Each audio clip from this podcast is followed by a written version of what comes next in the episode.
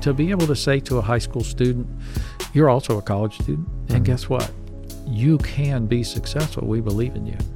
That's what's exciting about having students back on campus. So today we're going to again sit down with our president, Dr. Robert J. Exley. We're going to speak to Dr. Exley about a variety of topics, including community college finance, dual enrollment, and various other issues facing the college today.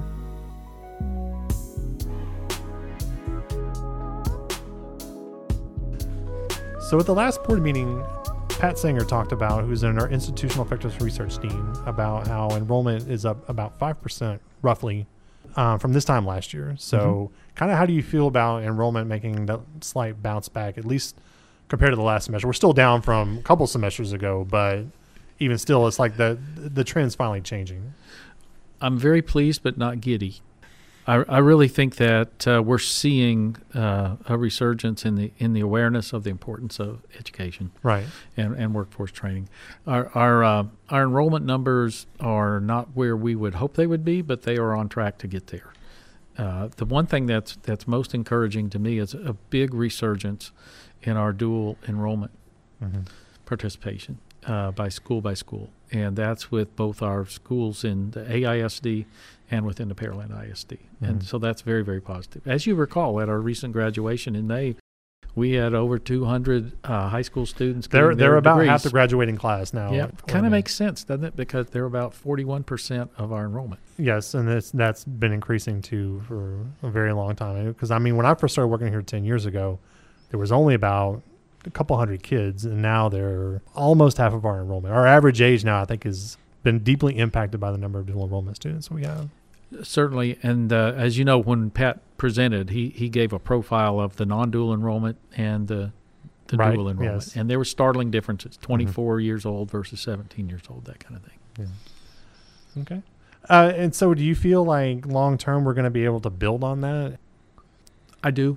I, I think one of the challenges for us, kind of philosophically, over time has has been this fish nor fowl kind of thing for two-year colleges. Do we fit more with K-12 or do we Mhm. fit more with universities and actually post-secondary in, in the capital letters? And so what this has done is made all of us in higher education realize ed- education is one mission, starting at the youngest through the public schools all the way through our our role to higher ed. And as you know, we're working on putting together our first bachelor's degree, which would be in business administration, Mhm. which I think is a relevant degree to be able to offer. It's low cost, fits with our mission, what we're doing.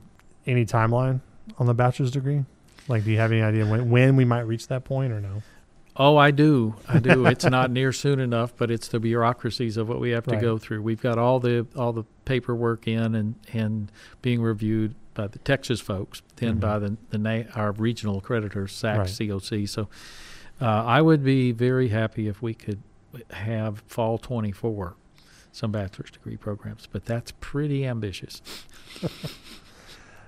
What do you see as, you know, because everywhere you turn, people are saying, okay, COVID's over. What do you feel, you know, just in your position, is sort of the longer lasting impacts that we are still kind of having to get past?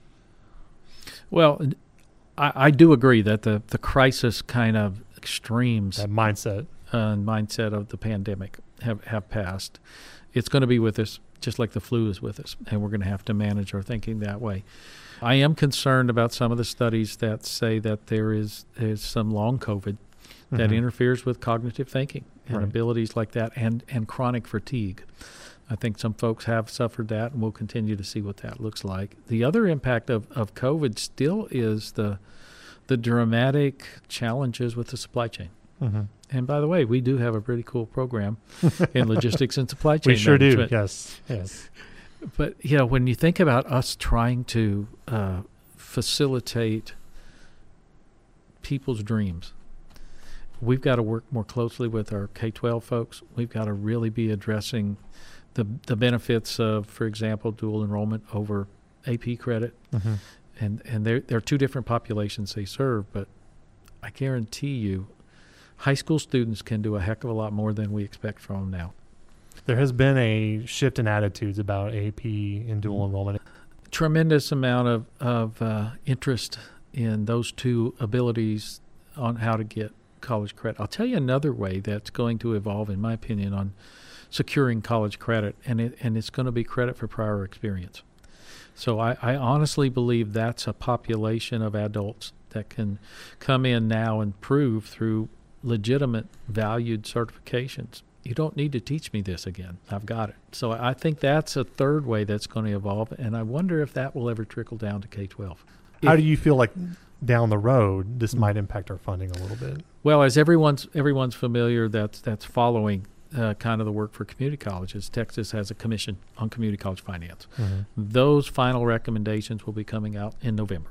Mhm. I'm looking forward to those. We've got some early drafts, and clearly there is a desire for a couple of things to, to come into play. One is to really reward our colleges for producing outcomes, producing degrees, producing credentials of value, certificate programs, uh, that licensureship to be in any of the health careers, that sort of thing. So that could really benefit all of the colleges, not not just Alvin. The the second thing is a very sincere interest in how do we find support for dual credit from a financial standpoint, looking at all the different ways the state has different obligations. But there's a tremendous amount of interest. Uh, as you know, they the legislature did a lot of work on public education financing Yes. and made some significant adjustments. Well, it's kind of like it's now the community colleges. Mhm. 50 years ago, what we had worked pretty well. Over the years, it's it's like the 50 year old car. we even have some factors in there that don't really help us anymore. So you, you've talked about K through 12 and kind of, you know, because they're dealing with a lot of the same challenges that we are. Absolutely. And with dual enrollment, how do you feel that relationship has changed between K through 12 institutions and community colleges? Because before we were kind of our own separate entities, and now we're kind of getting melded together a little bit. And it's not just in credit side; it's also with workforce training. Yeah. Kind of how do you see those relationships changing now, and can you view it from K through 12's perspective? Okay, so from the from the kind of like policy standpoint in the state of Texas, the thread that runs through all of this is the guided pathways. Is that desire to help a student choose for now, at this Mhm. point in their planning for their life, whether it's seventh grade, eighth grade, or ninth and tenth, twelfth grade?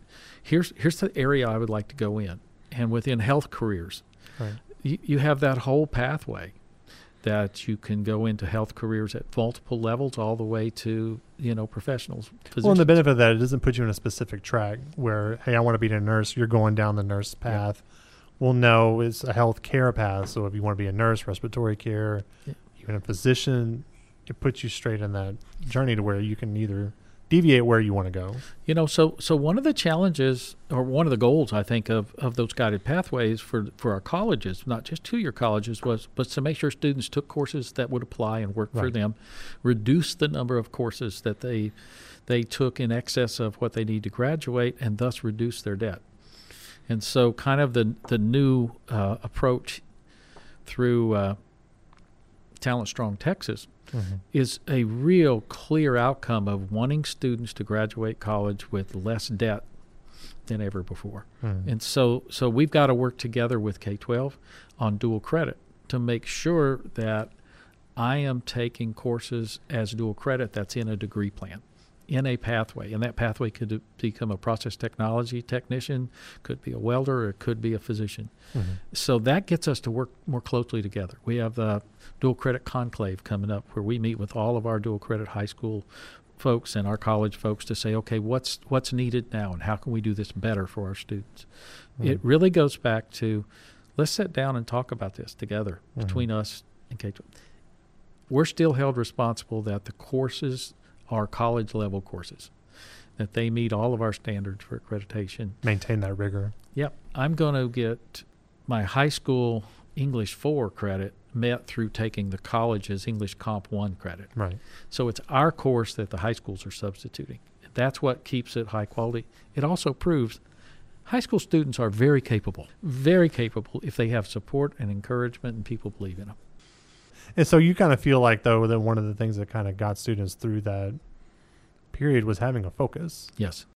I know that when we look at our world today, it's far, far different than it was three years ago.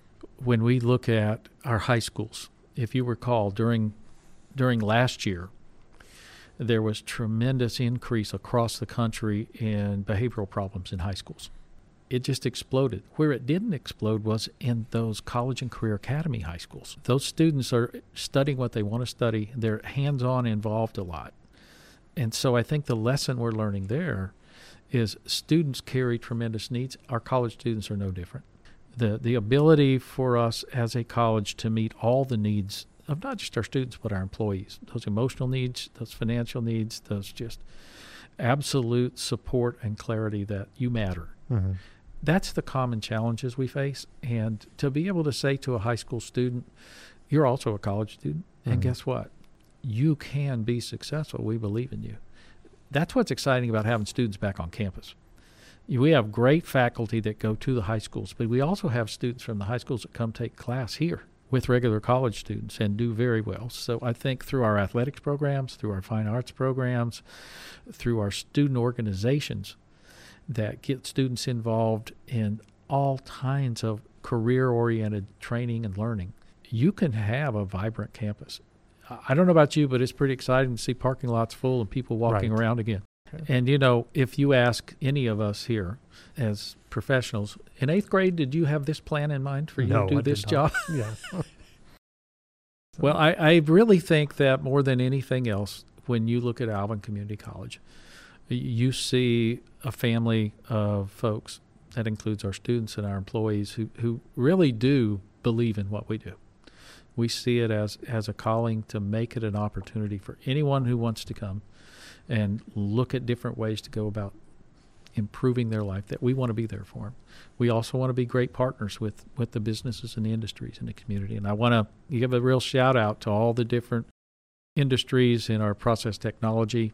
Uh, Yes. we have that- a lot of partners, especially on our advisory boards. Oh, it's it's incredible. We had the community advisory board meeting the other day, and it was extraordinarily positive, and it was it was rewarding to see everyone from from K twelve educators to nonprofits to the big process technology folks Mhm. to our legislators, all sitting in the same room, and and when we asked them what they wanted the most, what they saw us doing, it was exactly what we talked about. We're making a huge difference in people's lives, a huge difference. All right. So we've been talking a lot about transition. So we have this ceremony coming up on October 20th. So, you know, when you got here, I think the uh, courtyard was basically a mud pit. Pretty close. Um, I think they were, they had pavers out in the parking lots, and I think the student center had been hollowed out and was nothing but studs. So we're way beyond that now. I want to say construction's finished, but as you corrected me earlier, that's just not the case. But we can we can say major construction's Yes. finished. Yeah. So kind of how do you feel about now we, we that we've reached the end of that transition where, where nobody's working out of offices that aren't theirs anymore Mhm. and our facilities are fully functioning now and like you were saying now there's cars in the parking lot again Yeah. so Well, you know, like I've said in the in the past, in my experience with major construction projects, everywhere I go, uh, you have to learn contractor speak, and and and, contractors. and their version of time as well that's their version of time. You know, it's it's like okay, uh, when is this going to be finished? And they'll say Thursday.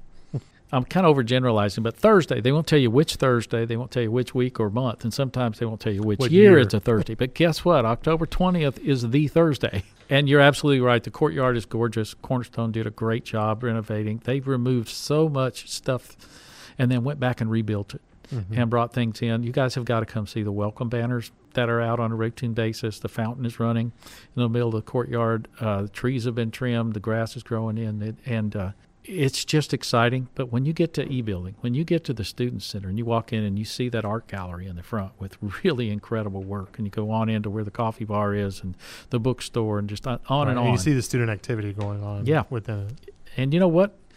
Esports. We're Mhm. going to have that esports team, which is uh, online gaming, Mhm. up fully running in in January, and uh, a we'll lot of keep students, use the student center to, that, by the way, that, to practice that. We used to have Smash Brothers tournaments um, in, in our student centers, so I know that's where a lot of them. Um, Interesting you mentioned that. My old alma mater, or not alma mater, where I worked, Iowa Western Community College, which by the way has 25 athletic teams, Hmm. has a competitive esports team, and they just claimed the national championship in Smash Brothers. so One of the other new online gaming competitions the NJCAA announced is stock car driving, stock Yes. car racing. I think that would be a big one in the Well, South. it's much safer than actual stock car racing, I would imagine. True, true. The last thing I, I really do want to encourage everyone to understand uh, we're your college, and you're welcome here anytime, all the time. Uh, we have fall sports going on with some softball and baseball teams that are uh, that are not going to count in the final standings. That's a spring sport. But if you want to come see our softball team, uh, I think it was last weekend we had a doubleheader against TSU, and we took both of them. Mhm. So our, we've got some good teams. We've got some good coaches, and they like to serve and care in the community. Uh, Alvin Manvel Chamber Golf Tournament on Monday. Our softball players and baseball players were out there helped set up and tear down. They're always very active in the community. Yeah. and and that's that's what we want to do is let you know we're your college. And even if you just want to come by and say, "Hey, can you give me some advice?" That's what we're here for. Well, thank you for coming by again. I appreciate it. You bet. Thanks. To read about these stories and more, visit alvincollege.edu.